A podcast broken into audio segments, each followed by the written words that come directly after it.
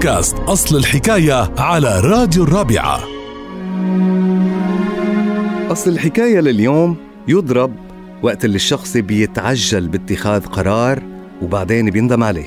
والقصة ابتدت مع إعرابي كان عنده إبل هربت بإحدى الليالي وكان عنده ولدين فخرج الولدين للبحث عن الإبل.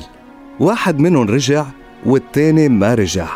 وبعد فترة من الزمن قرر الإعرابي إنه يروح على الحج. وقت اللي زار سوق عقاب وكان ملتقى للشعر والشعراء شاف رجل يقال له الحرث لابس نفس ثياب ابنه اللي ذهب للبحث عن الإبل وما رجع.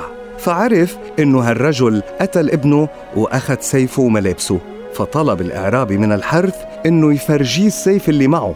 فأعطاه إياه فما كان من الأعرابي إلا إنه قتل الحرث بسيفه. فقالوا له الناس أفي الأشهر الحرم؟ فأجاب الإعرابي شو بدي أعمل؟